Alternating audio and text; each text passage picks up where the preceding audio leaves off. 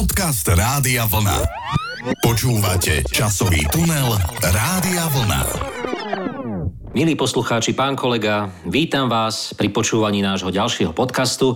No a pán kolega, skúste si tak typnúť, alebo aj vy, milí poslucháči, o čom to dnes bude, pretože je polovica augusta, prázdniny sa pomaličky končia, dovolenky sa nám chýlia ku svojmu koncu, takže o čom by sme dnes mohli polemizovať? No, pozdravujem vás srdečne a ja netuším, pán kolega, možno, keď ste spomínali august, tak je to mesiac tých dovoleniek, áno, možno letných lások, ale počkajte, to sme mali vlastne v máji, tak áno, netuším. áno. No tak pozrite sa, láska samozrejme kvitne v každom veku a v každom ročnom období. A ten august je mesiacom lásky tiež trošku, pretože je to koniec dovoleniek, ľudia si chcú ešte užiť. A to by ste nepovedali, ale najviac tých májových detí, ktoré sa rodia v máji, vzniká práve teda koncom augusta, pretože na tých dovolenkách, no skrátka, láska je veľmi dôležitá v živote, ale dnes to bude tak sprostredkovane o láske, pretože pán kolega, láska ide cez čo, ako sa to hovorí? No, láska ide cez žalúdok, to ste povedali veľmi áno, dobre. Áno, áno, cez žalúdok, teda aj cez rôzne hormóny a tak ďalej, cez rôzne orgány, ale to by som nerozoberal. V každom prípade žalúdok bude dnešnou témou žalúdok. Sprostredkovane opäť budeme hovoriť o potravinách a zdravej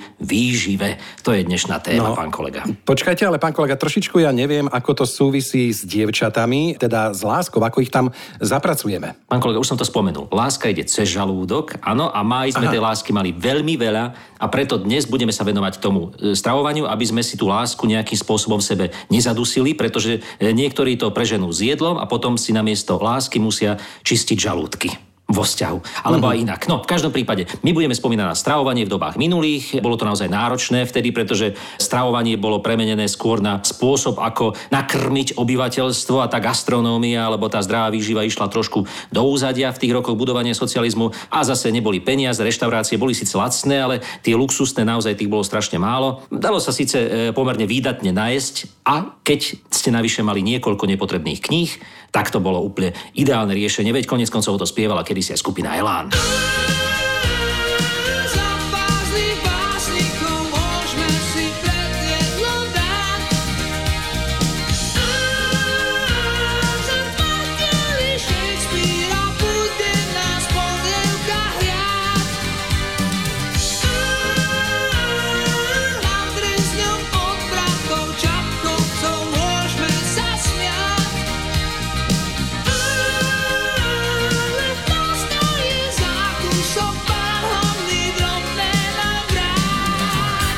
Skupina Elán, klasika. No, pán kolega, ja neviem, či by ma bavilo stravovať sa za knihy. Ja jednoducho potrebujem k jedlu pokoj, áno, mať taký čas na to. Bolo by to samozrejme veľmi nezdravé, keby som sa neustále musel obávať, či mi tie knihy v antikváriáte vykúpia, koľko za ne dostanem napríklad peňazí a či si potom budem môcť dovoliť krevety na obed, alebo len taký nejaký ľahší, obyčajný biftek. Pán kolega, neviem, prečo máte potrebu pohoršovať spoluobčanov, áno. Neviem teda, že na Slovensku trpíme hladom, ale aj tak biftek, krevety. Navyše, keď tak pozerám na vás, pán kolega, tak by vám nejaké to utrpenie hladom trošku aj prospelo. Čo poviete? No, pozrite sa na seba. No, nechajme tieto témy. Tak ja trošičku teraz v lete aj cvičím, chodím na bicykel, áno, trošičku si zabehám ráno, keď ešte nie je teplo, takže to, čo máte na mysli, tak to sú samozrejme mm, brušné svaly, ktoré sú samozrejme Á. skryté pod vrstvou tuku, ale sú tam prítomné Áno, a áno, mám áno. ich takisto ako aj vy alebo niekto iný. Áno, tak e, asi pravdepodobne teraz ich máte také tie brušné svaly, také uvoľnené. No. Skrátka ste príkladom blahobytu, pán kolega, v ktorom momentálne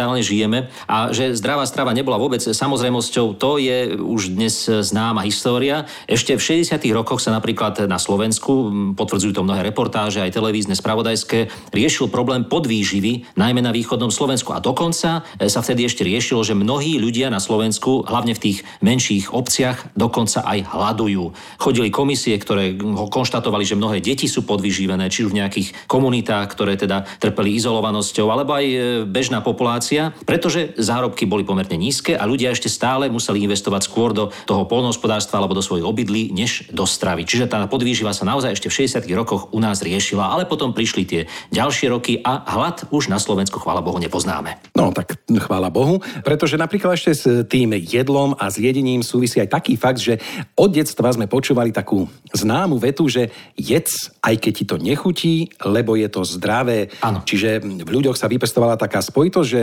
čo je zdravé, je aj nechutné. Áno, áno, áno. A naopak, čo človeku chutí, na to pozor, lebo toto asi bude nezdravé. To v nás naozaj v tom socializme pestovali. Vidíte, to je zaujímavé, že sme si na takéto veci spomenuli, pretože tie zdravé veci väčšinou, ja neviem, hovorilo sa o tom, že tie najväčšie maškrty, ktoré nám chutia, čokoláda, ja neviem, všetky tie sladkosti a toto, že to je nezdravé, dokonca ja chudák som trpel ešte vajíčka, pretože vajíčka som vždy ako dieťa miloval, vajíčka na meko, na tvrdo, v akokoľvek skupenstve a vždy mi hovorí pozor, cholesterol a toto vidíte, zistilo sa, že to nakoniec nie je pravda. Ale čo do nás napchali toho špenátu, pán kolega, pamätáte si na to? Áno, áno, pamätám, kvôli železu, samozrejme sa to hovorilo, že jedzte veľa špenátu, aby ste mali dostatok železa. Áno, dokonca v Amerike vznikla aj tá známa rozprávka kreslená námorník Pepe, ktorý mal práve propagovať špenát. A mne to bolo, počúvajte, podozrivé, že kde by sa tamto železo do toho špenátu zmestilo. Ako dieťa som si predstavoval tie kovy v tom špenáte, že teda nie je to také tvrdé. A vidíte, nakoniec sa ukázalo, že to bol celé nezmysel s tým špenátom. A za to celé môže istý pán Gustav zo Švajčiarska, ktorý v 19. storočí analyzoval 100 gramov sušeného, teda nie čerstvého špenátu, pozor, a zistil, že sa tam nachádza 35 mg železa.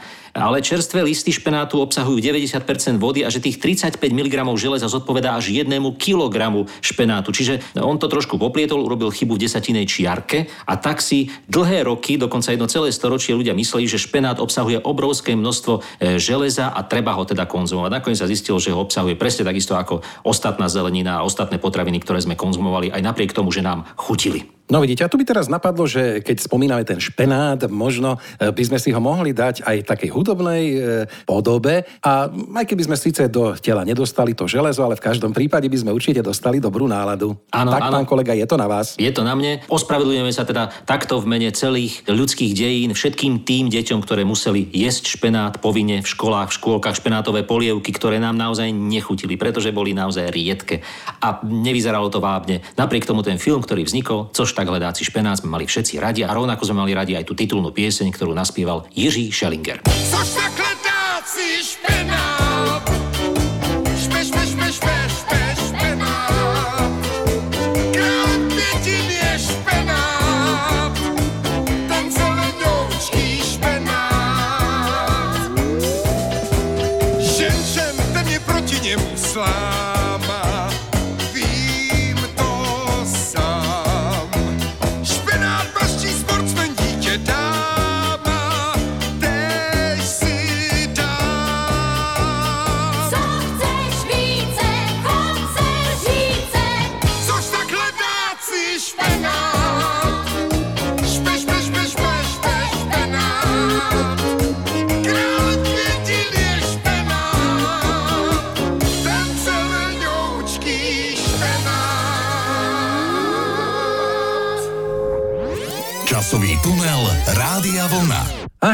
Což tak hledáci špenát. Pán kolega, musím ale skonštatovať, keď už hovoríme o tom jedle a všetkých e, týchto záležitostiach, že e, ten film Což tak hledáci špenát v oblasti konzumácie špenátu nebol príliš osvetový, veď e, napríklad deti sa potom báli, že keď zjedia špenát, tak omladnú alebo naopak zostarnú ako hlavní hrdinovia filmu. Áno, máte pravdu, pán kolega, a mimoriadne sa v tomto filme navyše plitvalo potravinami. Neviem, či si spomínate na tie scény v hotelovej reštaurácii, znehodnotili sa tam celé pekáče špenátu, mesa, tam sa to dieťa to vyhodili z toho pekáču, koľko jedla sa tam zmietlo zo stola hotelových hostí pri večeri. Už to tí filmári trošku preháňali a správali sa mimoriadne nesocialisticky. No aj teraz sa ináč, ale dosť výrazne plitvá, aspoň teda keď počúvam správy, napríklad koľko potravín sa vyhodí z obchodných domov po záruke a Áno. ešte by to nejakým spôsobom sa mohlo skonzumovať. Takže napriek tomu, že mnohí ľudia si myslia, že sa máme teraz zle, ja si dovolím tvrdiť, že keď sa tak pozrieme na tie odpadky a čo všetko sa tam nájde, tak si myslím, že sa máme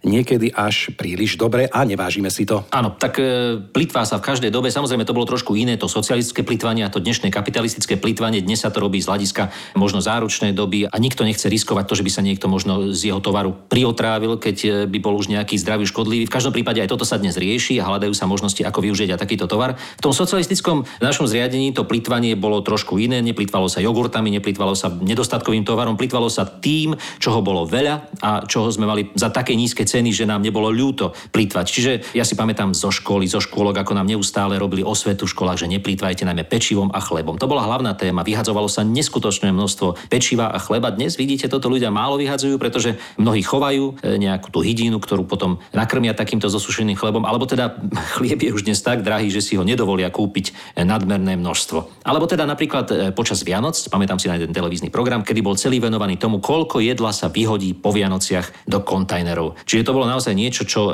riešil socializmus, teda plitvanie potravinami, najmä teda pečivom, chlebom a rôznymi takými inými komoditami, ktoré ale neboli nedostatkové. Ale zase na druhej strane, pán kolega, či sa to niekedy mm, s tou e, zdravou stravou, s hygienou nepreháňa, áno, keď už teda hovoríme o jedle a o hygiene, pretože aj to s tým súvisí, aby sme si jednak umývali ruky pred tým, keď ideme jesť, alebo aby ste napríklad v tých výrobniach dodržiavali tie hygienické postupy. Veď čo sme my všetko už za svojho života pojedli, áno, aj ako deti, aj ako tínedži, aj ako dospelí. áno, áno. A pozrite sa, žijeme, žijeme, Áno, áno, áno, áno. Napríklad taký piesok z pieskoviska, keď sme formičkami robili koláčiky, to bolo treba niekedy aj ochutnať, či to je dobré. Áno, samozrejme. Tak, ale viete, čo robia to aj dnes deti? Bol som včera na pieskovisku akurát a naozaj ochutnávali koláčiky mnohé deti, či už chtiac alebo nechciac, keď im ich kamaráti nasypali kúsok toho koláčika do úst. Samozrejme, dnes sa na tú hygienu dbá o mnoho viacej, najmä teda vo výrobniach, aj v potravinárskych podnikoch.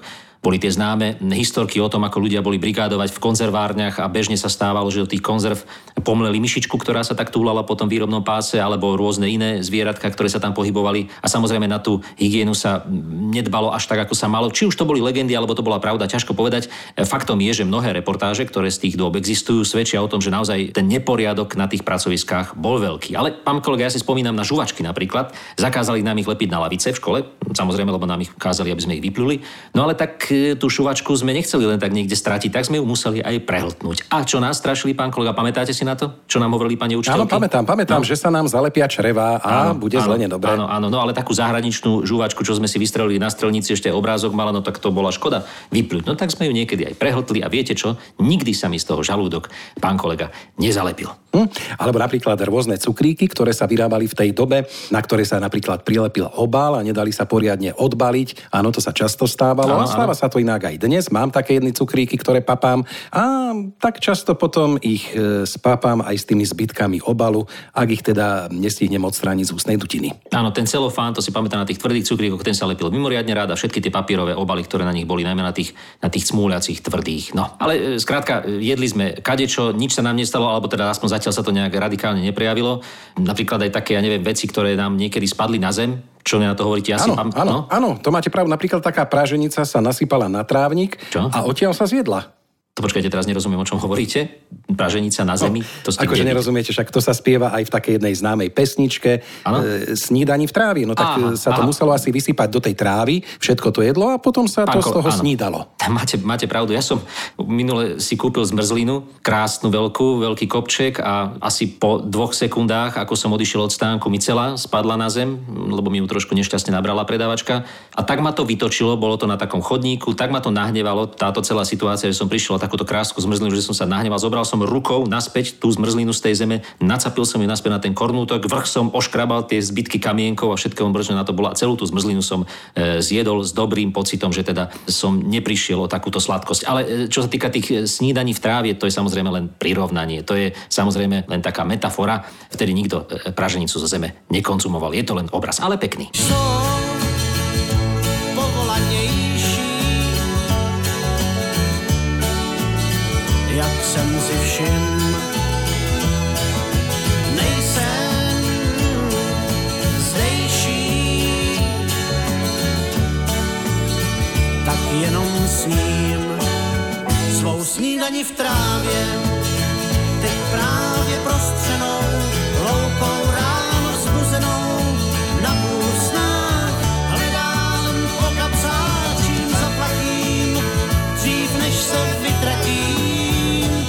snídani v trávě. Snídani v trávě.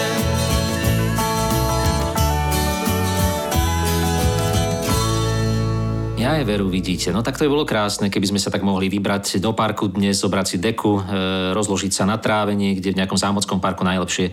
Vyložiť si na deku tie všakovaké dobroty a venovať sa letným radovánkam, najlepšie s niekým. No. Aj, aj, aj, vy labužník. Aké radovánky máte na mysli, čo, pán kolega? E, nebude na to v tom parku príliš veľa ľudí? Ale prosím vás pekne, čo to vy zase riešite? Napríklad streľba z luku je krásnym takým... Áno, eh, áno, no, jasné, jasné. Amorovým šípom, ale počúvajte, také dobroty na deke v lete, ja si vždy so sebou napríklad zoberiem celú misu cukríkov a tie tak potom pomaličky viedám a pozorujem okolie. Počkajte, myslíte tie pelendrekové? Také tie e, lékožicové? Ako sa... No, prečo práve tie? Tie mi vôbec nechutia, ako možno sa dá zjesť jeden, dva, ale potom je to už také príkre. A prečo sa vlastne o tom bavíme? Veď čo už je na tom pelendreku zdravé? Pán kolega, Je to pretože taká cukríky... nejaká čierna hmota s takou podivnou chuťou. Áno, chápem, že v socializme to boli veľmi rozšírené cukríky rôznych druhov, áno, také možno aj trojvrstvové a ja som ale vždy obral iba tie dve farebné, sladké vrstvy a tú tretiu čiernu, to som vyhodil, to bolo také, také príkre, také. Tak to naozaj ste plitvali, pretože mne tieto cukríky dodnes veľmi chutia. Cukríky, to je téma. To je téma našeho detstva. Samozrejme, v obchodoch boli rôzne typy cukríkov a sladkostí, ktoré sme e, si mohli kúpiť. No, bolo to pomerne obmedzené, ale zase tie, čo boli, musíme povedať, že nám chutili, čo v nich bolo éčok a čo v nich bolo rôznych umelých sladidiel a, a farbív, to už dnes radšej, radšej neriežme. Dnes dokonca ani tie pelendrekové cukríky nechutia tak, ako chutili, ale je to práve preto, že vlastne do tých e, sladkých obalov sa už nepridáva toľko umelých sladív napríklad, alebo tých ochucovadiel a aróm. V každom prípade si pamätám napríklad na tieto známe pelendrekové cukríky, ale to bola situácia, to bola scéna, pán kolega, keď prišli bompary. Pamätáte si to? To bolo niečo, čo, čo nám naozaj zmenilo život. Áno, áno, áno, pamätám si to. Ktoré ste mali rád, e, napríklad e, farebne? Ja, ja som mal napríklad rád, keď boli žlté, áno, také kyslasté. Áno, áno. Vy ste mali rád akú farbu? Viete čo, ja som si naozaj nevyberal. Ja som bol rád, keď sme sa vôbec nejakým bomparom dostali. Ja si pamätám situáciu, keď sme sa ponáhľali zo školy a rozšírila sa na sídlisko vo zvolení informácia, že v takej drevenej búde, v drevených potravinách, ktoré tam jediné boli na sídlisku, dostanú bompary. Predstavte si, to bola informácia, ktorá sa šírila rýchlosťou blesku na celom sídlisku. Bolo to niečo výnimočné. Ja som si všimol, ako tí ľudia, ako tie deti sa ponáhľali behom zo školy domov, pretože vedeli, že musia zhodiť tašku, zobrať si peniaze a utekať do toho obchodu, postaviť sa do rady. Lebo prídu bompári. No tak ja som sa samozrejme postavil do toho radu takisto, utekali sme, pamätám si z takého kopčeka, sme normálne trielili, dodnes vidím tú scénu, tie detičky normálne sme utekali, predbiehali sme sa, aby bol kto čím skôr v rade. Keď sme tam prišli, dozvedeli sme sa, že na osobu dostaneme iba jeden balíček e, týchto sladkých cukríkov, tak sme teda čakali poctivo a ja som našťastie v tej chvíli videl, ako z autobusu vystupuje môj brat, ktorý sa práve vracal z ľudovej školy umenia, tak som rýchlo zavolal Martin, poď sem rýchlo sa postav so mnou do radu, aby sme mali v rodine dva balíčky týchto cukríkov. Tak sme stáli pekne, vystali sme si asi pol hodinovú radu a ušlo sa nám, pán kolega, ušlo sa nám, predávačky Áno, nám áno. odovzdali tento balíček sladkých farebných cukríkov a my sme sa z nich tešili celý týždeň. Áno, áno, ale viete, čo ešte zaujímavé? Že napríklad niektoré také komodity prežili až do dnešných dní, ako sme spomínali bompary. Samozrejme, boli aj také rôzne napodobeniny, ale nič nebolo lepšie ako originálne bompary. A potom samozrejme napríklad hašlerky, to prežilo socializmus, rôzne tie cukríky s takou karamelovou príchuťou, lentílky a tak ďalej, tak ďalej. Nechcem robiť zbytočnú reklamu. Takže vidíte, to, čo bolo dobré vtedy, vydržalo a keď je dobrá kvalita, vydrží naozaj aj rôzne režimy. Takže ak, milí poslucháči, teraz si spomínate, čo ste mali radi a nájdete to v obchode, tak si to ešte zbehnite kúpiť a zaspomínajte na tú mladosť, ako sme to radi jedávali. Áno, a Václav Neckáš bude spomínať na to, ako kedy si skúšal liečiť lásku práve tým pelendrekom, ktorý nie je taký spevný vo slovenčine, ale lékožice. To už je niečo iné. V češtine to znie skrátka oveľa sladšie. Rozhodl jsem se léčit lásku lékořicí. Objednám si aspoň tisíc odnoží. A, a, a. Pak si svařím soudek vína se skořicí a počkám, až se ten plevel rozmnoží. Lékořící cesta ke mně ti zaroste jednou provždycky. Lékořící po víně se skořicí bývám cynický, ale fakticky i své okno nechám zarůst lékořící. Neuvidíš, jak se trápím nelidsky.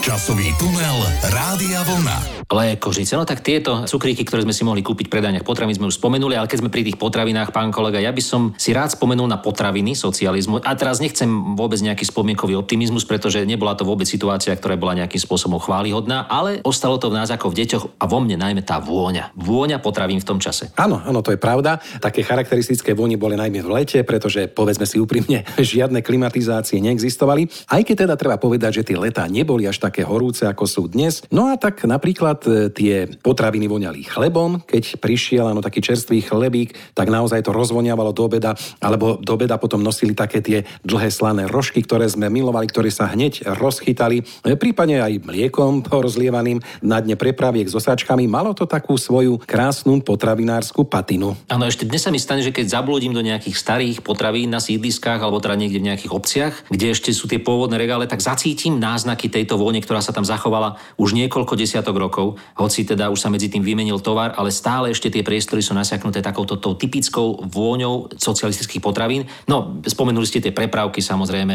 Na to si spomínam, sáčkové mlieko to bolo fenomén v mnohých e, obciach a krajoch, kde boli mliekárne, ktoré produkovali mlieko vo fľašiach, títo mali lepšie, ale tie plastové prepravky s plastovými sáčkami, ktoré mimochodom boli kritizované v médiách častokrát, že nedržia, že sa rozpadávajú. To bolo vždycky tam hodila tú predávačku tú bedničku s tým mliekom, tie sáčky e, litrové plávali v tom mlieku, ktoré bolo vyliaté z tých ostatných sáčkov, tým predávačkám sa nechcelo ani babrať, hodili tam vedľa tej bedničky handru, takú už tiež dobre nasiaknutú tým skysnutým mliekom a každý, kto si vyberal ten sáčik, musel vyloviť z toho e, roztečeného mlieka a ešte si poutierať, aby takýmto spôsobom si nezašpinil svoju nákupnú tašku alebo sieťku, ktorou chodil nakupovať takéto mlieko. A to ste ešte boli radi, keď ste to mlieko doniesli domov a nebolo skysnuté. To sa stalo tiež e, veľakrát, keď sme takéto mlieko nakupovali. Áno, a napríklad pred potravinami samozrejme e, musel byť dostatočne veľký priestor na vytvorenie zástupu čakajúcich, keď e, prišiel nejaký nedostatkový tovar. V potravinách takisto nemohla chýbať kniha priania sťažností, najlepšie niekde tak e, dostatočne vysoko alebo až za pultom mimo dosahu zákazníkov, pretože to bola veľká galiba,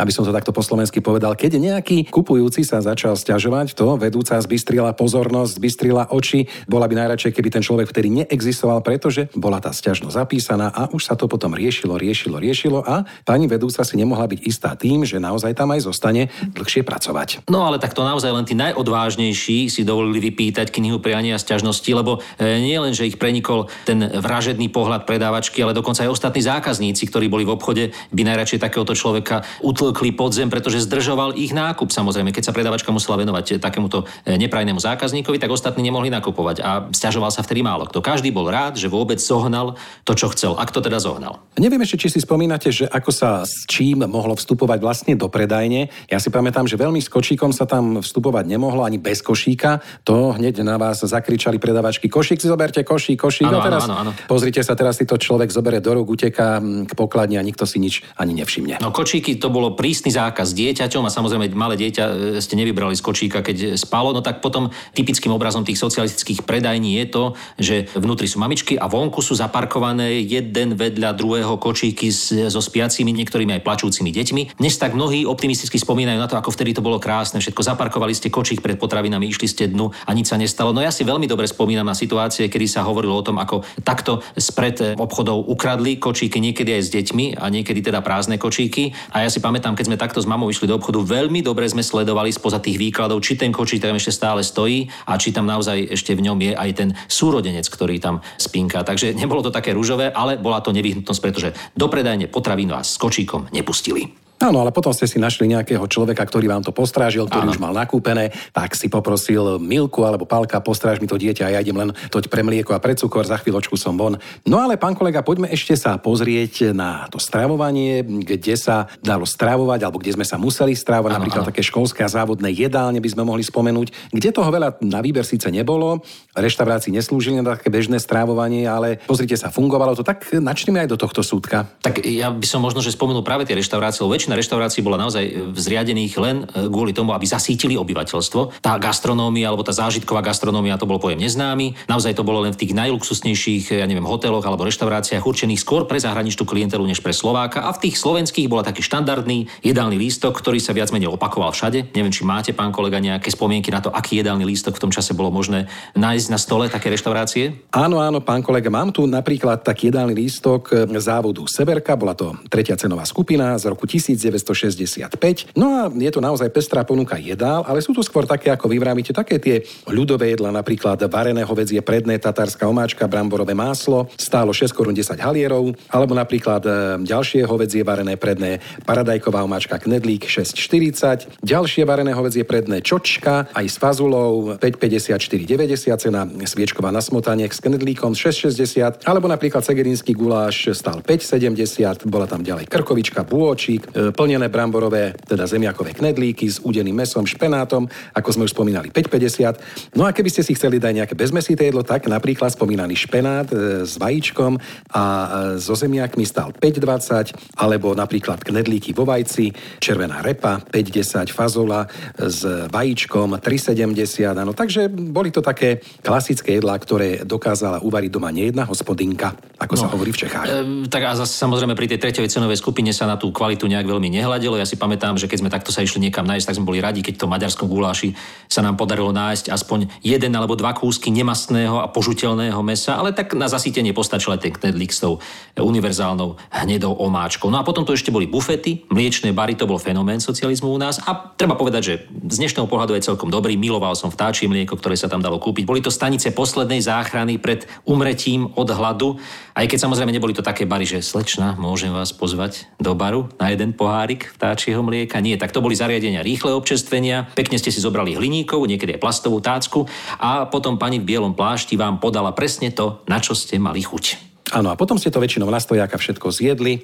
Veru, je škoda, že už nie sú mliečne bary, aj keď teda možno nejaký ten start-up, ako sa to v súčasnosti hovorí. Dobre som to povedal, pán kolega? A určite dobre. Áno, tak e, možno niekde vzniká, áno, ľudia ako keby si tak radi, zašli do takého mliečného baru, dali si nejaký shake, e, po slovenský koktejl. E, To by ináč mohli opäť tak pomaličky zavádzať a nemuseli by ich napríklad ani stavať, veď tie normálne nočné bary sú cez ne aj tak prázdne, tak ráno napríklad do obeda by mohli byť ako mliečný bar. Deti by tam chodili desiatovať, 10 deka tresky, dva rožky a pohár mlieka, no a bolo by to vybavené. No vidíte, treska. Zase sme pri tom, tá treska sa vždy objavuje v našich historických gastronomických dejinách. Taká vec, ktorá bola vymyslená ako naozaj prostriedok rýchleho stravovania, vymyslieť nejaký rýchly šalát, ktorý bude navyše lacný, pretože tam budú použité možno, že kúsok kvalitnejší rýb potom také tie menej kvalitné. A dnes sa z toho stal fenomén, ktorý napríklad naši kamaráti, ktorí cestujú pravidelne do Čiech, tam tresku nemajú, tak si vždy vozia veľké zásoby tresky, aby si ju mohli doma konzumovať. No a takéto rýchle stravovanie spomína aj skupina Taktici, ktorí naspievali presne o treske jednu nádhernú a veľmi trefnú pieseň. Čakám na desiatu, keď pôjdem do ryby, kúpim si svoj obľúbený šalát. Desaťko tresky a k tomu pivo dám si. Desaťko tresky, teplú dvanáctku. Desaťko tresky,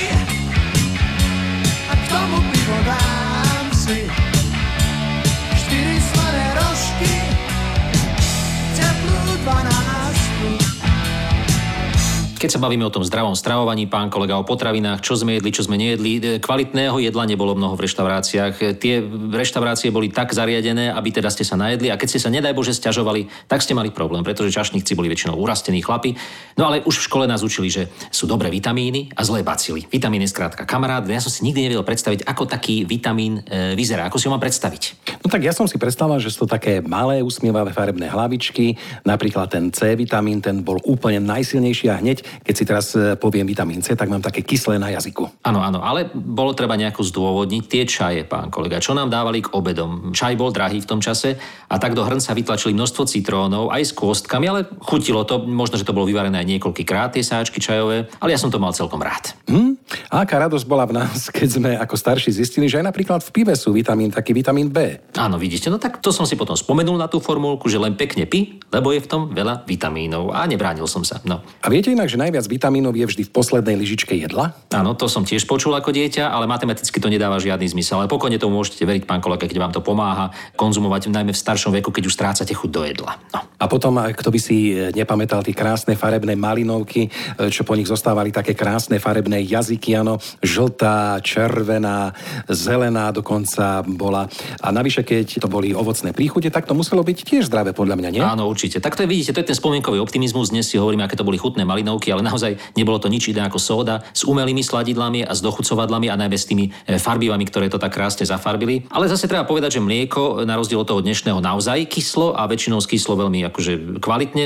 Dalo sa vypiť ako kyslé mlieko. Dokonca, ako som už spomínal, niekedy skyslo aj skôr, ako sme si ho kúpili. Ale to preto, lebo kyslé mlieko je tiež zdravé, aby sme teda sa zdravo stravovali, tak nám ho nechali skysnúť predavači v tých obchodoch, nechali ho v tých bedničkách pomerne dlho na teple. A keď sa ho už teda nepodarilo prevariť, tak aspoň bol z toho tvaroh, keď sa to mlieko zrazilo. Áno, to si pamätám ešte s mamou, ako sme nechali to mlieko vykysnúť, z, potom z toho vznikol samozrejme tvaroh a upiekli sme buď tvarohové halušky, alebo dobrý tvarohový koláč. No a vidíte, a teraz si spomínam na také luxusnejšie nápoje, pretože za takou kolou, tou známou Pepsi alebo Coca, pokojne to môžeme povedať, však e, sú to konkurenti, sme museli chodiť výhradne do cukrárne. V obchodoch sa takáto malinovka vôbec kúpiť nedala, to neviem, či si spomínate. Plastový fľašok samozrejme vôbec nie a v tých sklenených len výhradne v cukrárni. Pamätám si, že tá drahšia, tá stála 5,20 a lacnejšia tá stála myslím 4,90. E, Jedna taká tá malá flaška, 3,5 decová. A to bola naozaj veľká slávnosť, keď sme si v nedeľu potom išli do tej cukrárne, kde hral v rohu ten e, starý music box, veľmi slabúčko, lebo predávačke to liezlo na nervy, tak ho len tak stíšila a dali sme si k tomu zákusok a jednu flašku takejto koli.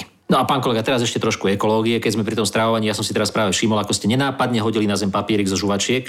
Ešte to prehletne nejaké zvieratko, pán kolega, a bude zle. Tak šup, Ale zdvíhať to. prosím vás, kde by sa tu našlo nejaké zvieratko, keď nahrávame? Tak prosím vás. vrabec napríklad. A dopadlo by to tak, ako v nasledujúcej piesni. Sobali vrabci sobali, igelitové obaly, nechali je tam rolníci, měli v nich sváčů vonící. Sobali vrabci sobali, igelitové obaly, ubozí ptáci kynuli, někteří málem zhynuli. Stalo se mi včera ráno, šel jsem od milé právě, vrabec bledý jako stěna, vrávoral proti mě v trávě, sotva se držel na nohou, břicho měl nafouklé naříkal, za chlupy jsem ho uchopil, ke zvěrolékaři utíkal, doktor ho proklepal, změřil tlak, vypumpoval z něj i gelit, než půjde vrabčák na vojnu, bude už dávno zdrav a fit.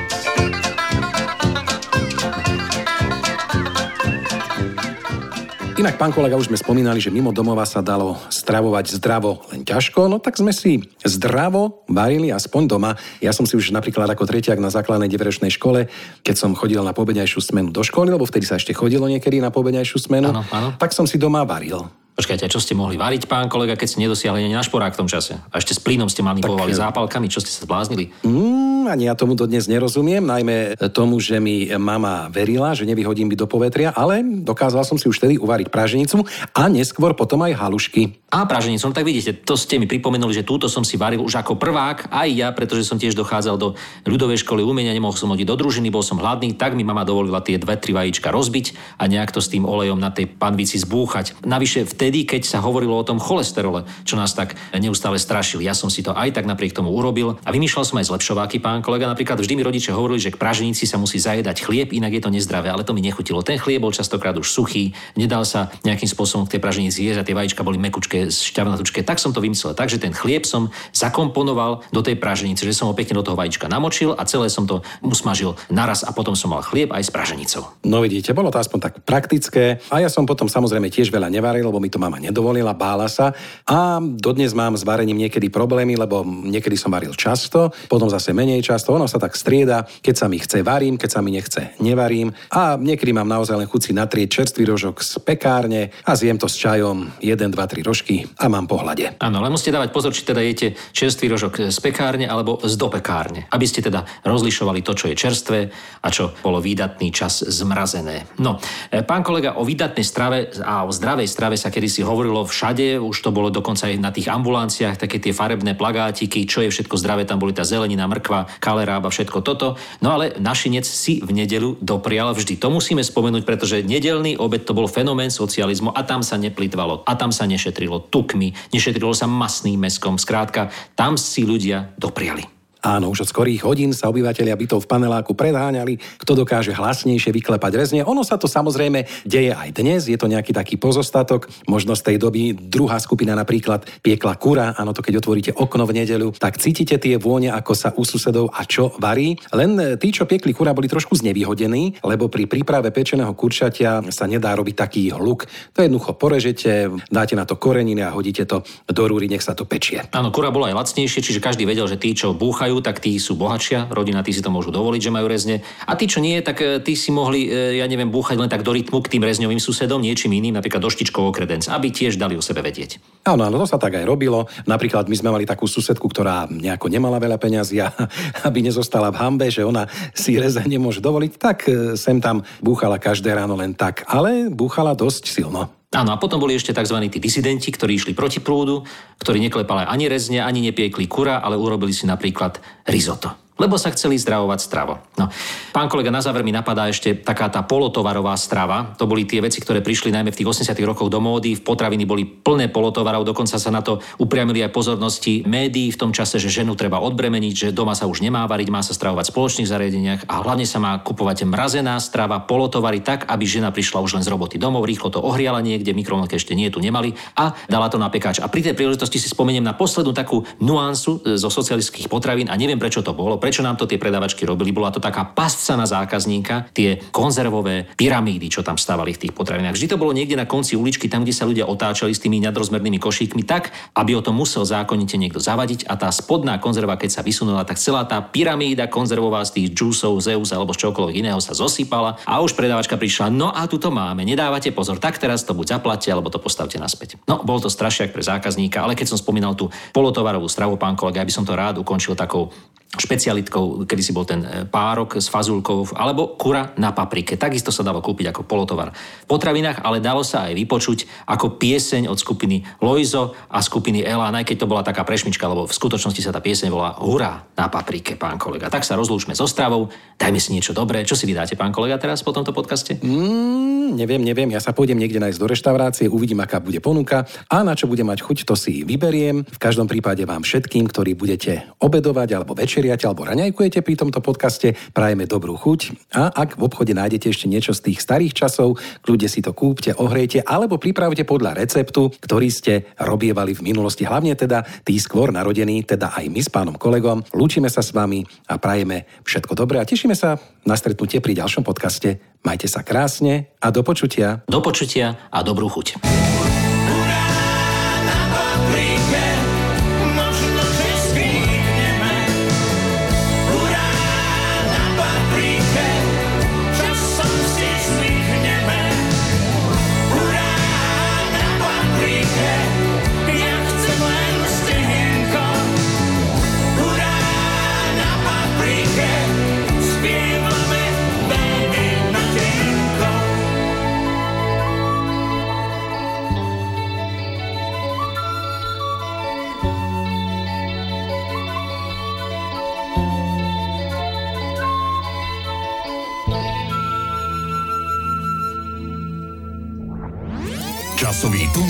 Rádia Vlna.